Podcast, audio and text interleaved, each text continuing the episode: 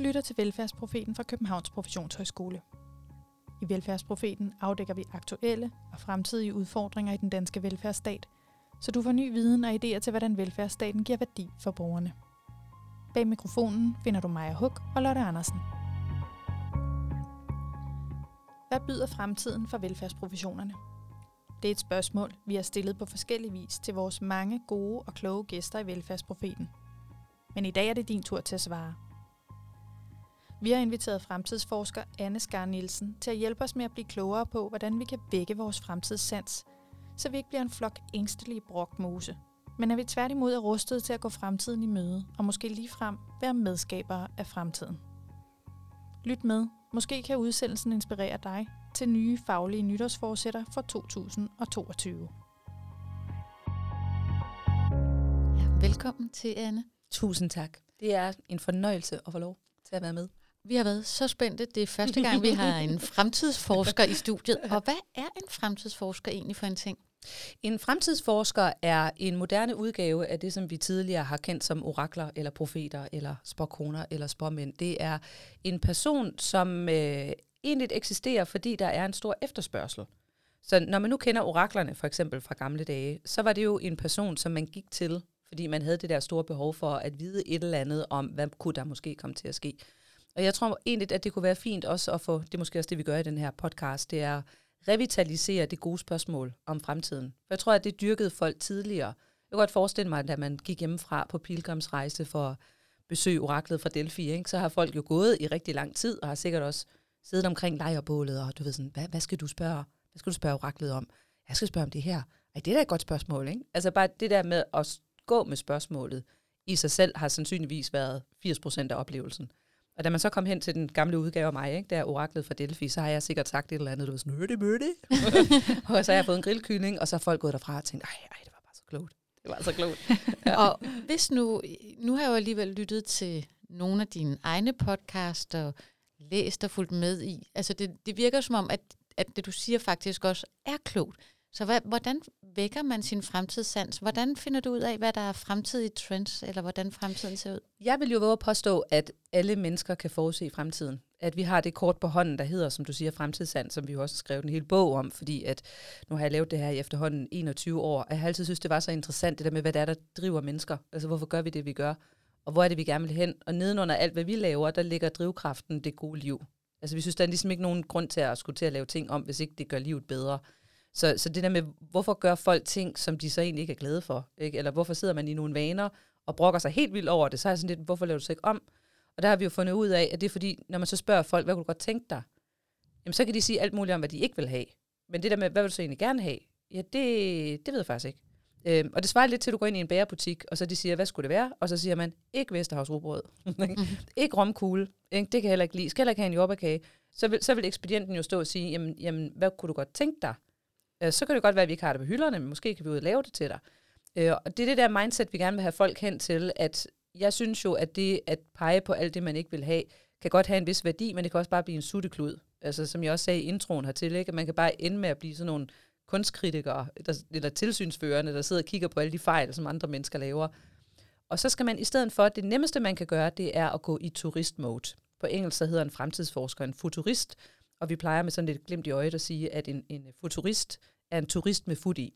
Fordi hvis vi tog på ferie, så vil vi jo have et åbent, nysgerrigt mindset. Så vil vi jo kigge på, hvor skal vi hen? Ikke? Og hvis jeg kommer til jer og siger, vi skal et sted hen, vi aldrig har været før, så vil I sige, hvad vil I sige så? Spændende. Ja, ikke? ja, ja. Men hvis man nu siger, nu skal vi have sådan nogle hjemmearbejdspladser, det har vi aldrig prøvet før. Uh, det kan jeg ikke finde ud af. Så skal jeg også have en manual. Altså hvis vi kunne tage det der turistmindsetet, og så bare overføre det over til uddannelse og arbejde og livet generelt, hvis vi siger, ikke flere mennesker lever længere, og så møde det med at sige, nej, hvor spændende. kan jeg vide, hvad det kommer til at betyde? Øh, så så det, det, det vil egentlig være sådan mit nemmeste fif. Altså i stedet for, at man skal på, på skolebænken i at lære og forudse fremtiden, så vil jeg jo påstå, at det gør folk allerede. Man bruger det ofte bare lidt, øh, kan man sige, sådan lidt, lidt kontrært. Ikke? Det der med, at man så bekymrer sig, det er jo en måde at forudse fremtiden på. Eller at man forventer, det, det er bare den mest træls måde at forudse fremtiden på. Ikke? Fordi hvis man forventer, så kunne jeg finde på at sige til mine børn, når jeg kører hjemmefra, at øh, jeg forventer jo, at I har ryddet op i køkkenet, når jeg kommer hjem. Og I kan næsten høre det på min stemme, ikke? Mm-hmm. at jeg tror ikke på det. så nu har jeg både forventet, nu har jeg lavet forventninger til andre, men også forudset, at jeg bliver skuffet. Det vil sige, at jeg er bitter fra start. Fremtiden rammer jo os alle, bare på forskellige måder. Og det, jeg godt kan lide, det er, hvis jeg kan få folk til ligesom at komme over på den rigtige side af fremtiden. Altså det, hvor man kan se, hvor man faktisk kan være nytænkende og nyskabende. Nogle gange er det også rart at kigge på, hvad er vilkår. Ikke? Ligesom at sociale medier er et vilkår. At det, at flere mennesker lever længere, er et vilkår. Det, der bliver mere kompleksitet, det er et vilkår. Altså det er jo ligesom, når der kommer en tsunami, så skal du heller ikke stå og snakke til den og sige, gå væk. Altså så skal du sige, hvordan kan vi surfe på den? Eller skal vi flytte os? Eller skal vi, du ved, køre, bygge et eller andet vindkraft, vandkraftværk? Så, så du ligesom får det bedste ud af det. Så hvis man nu kan se, at det er et vilkår med den kompleksitet, hvis jeg nu fortsætter med mit kontrolimperie, hvad sker der så? Det bliver sgu nok ikke særlig sjovt, vel? Så er jeg nødt til at finde ud af, hvordan kan jeg ændre på det? Øh, så det at kunne se sig selv som en kaptajn, altså jeg synes i virkeligheden, at Michael B. her er sådan ret godt, du ved, menneske, man kan træde ind i, når man kommer i tvivl. Find en rollemodel, hvor du siger, okay, hvad vil Mandela gøre nu? Ikke? Eller hvis, hvad vil Michael B. her gøre nu? Og, og, hvis, og så kunne man lave et andet billede af, du ved, hvem er jeg så, når jeg er i den udgave, som jeg ikke har lyst til at være i? Og det kunne man så for eksempel sige, Captain Haddock. Ikke? Så man siger, hvis jeg nu går i Captain Haddock, ikke? så er det noget med, at jeg har lyst til at drikke en hel masse, og så stå og roe. Nej, det er måske ikke så godt, vel? Hvad nu, hvis jeg går i Michael B. her? Hvordan vil det så være, ikke? Jamen, så vil jeg jo læne mig tilbage, så vil jeg lytte, så vil jeg hvile i mig selv, ikke? Jeg vil have sådan nogle idéer om, hvordan jeg synes, vi skal være over for hinanden. Så vi kalder de her år, vi går ind i nu, for de ordentlige år og den tydelige tid. Dem, der kommer til at ændre verden nu, det er ikke de store teknologiske innovatører. Altså dem der Steve Jobs og hvad hedder han, Bezos, ikke ham der fra Amazon, eller Elon Musk. Vi har haft sådan en, en, en tilbøjelighed til, at vi kigger ligesom efter de der stjernerne, ikke? det der med den teknologiske innovation, der ændrer alt. Og det gør det ikke. Altså det laver bare infrastruktur. Teknologi i de næste 10 år kommer ikke til at ændre på en skid. Dem, der ændrer verden fra nu af, det er de empatiske rebeller. Det er mennesker, som har hjertet først, som tør stå på mål for noget. Det her med at være ordentlig. Ikke? Det her med, at man siger, at det her er egentlig ordentligt. Er det værdigt? Er det noget, jeg kan stå på mål for? Vil jeg udsætte min egen mor for det her? Og hvis man så siger, nej, det vil jeg ikke, så laver det om. Dem, der klarer sig godt, de skal nok klare sig godt. Men dem, der sådan er faldet lidt af på den, ikke? for dem bliver livet bare tungere og sværere og mere komplekst. Så vi skal gøre det nemt for hinanden. Altså det med, at, at det gode liv, ikke? at det skal være noget, der bliver til rådighed for alle.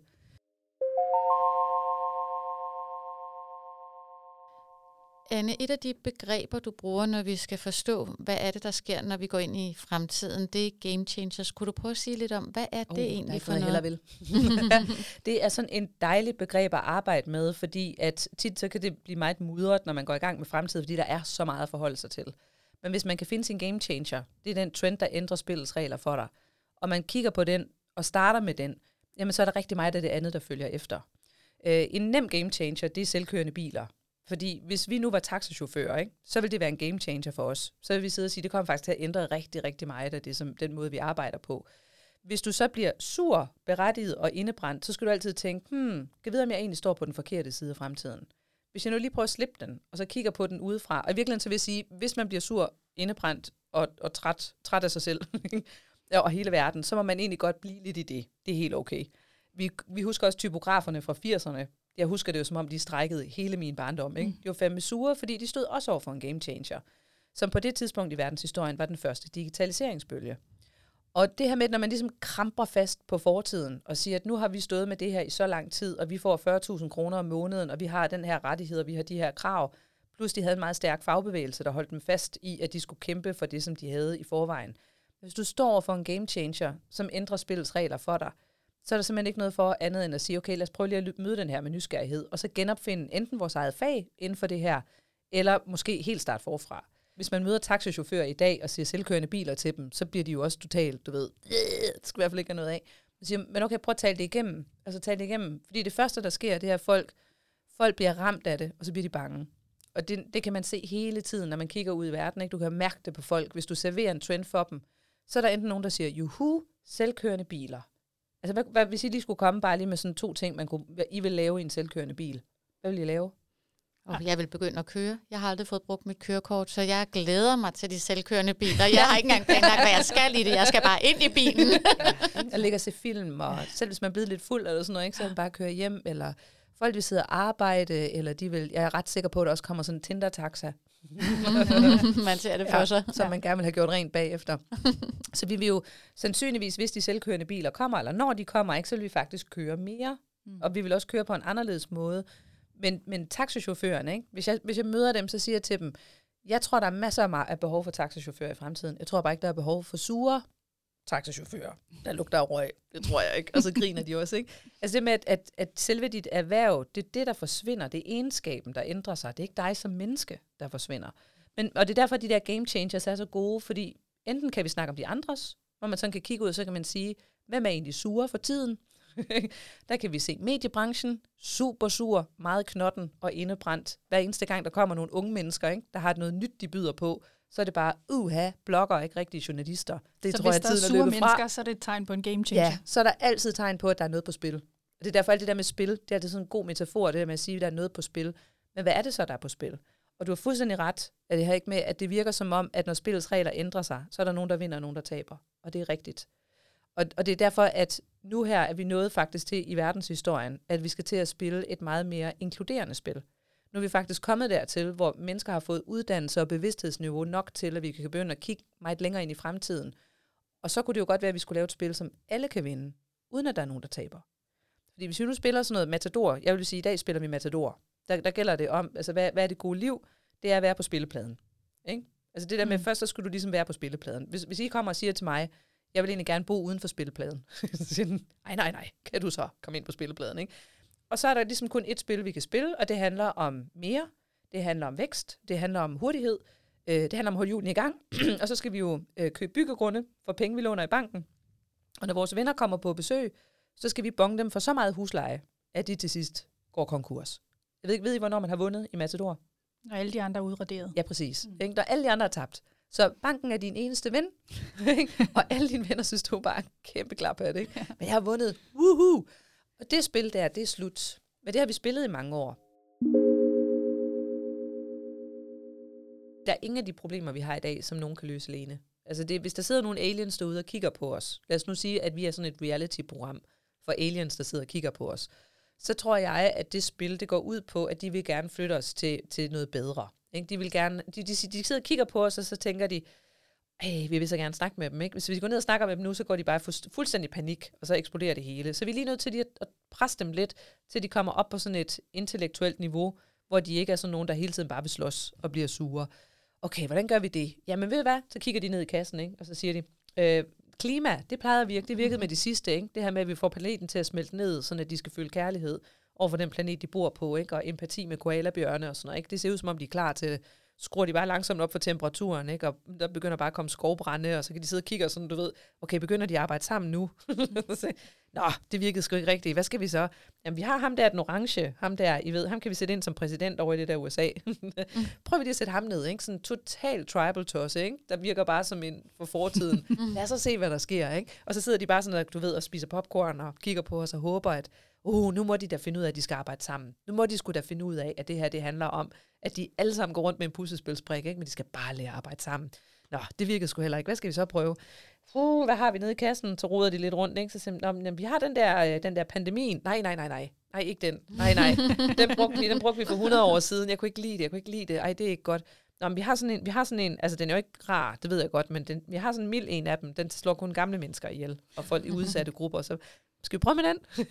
ja, og ved du hvad, skal vi så ikke lave det sådan, de alle sammen, fordi de har så travlt. Skal vi så ikke lave det sådan, at de alle sammen kan sidde et års tid derhjemme med dem, de elsker? Skal vi ikke prøve at gøre det? Og så, de, så skal de have sociale medier, så de kan snakke med hinanden, så de kan finde ud af, at de alle sammen, du ved, helt slappe af at komme ned i gear, og så skal de finde ud af, at de skal arbejde sammen. Ja, yeah, siger de der aliens. Så det er jo der, hvor vi er lige nu, ikke?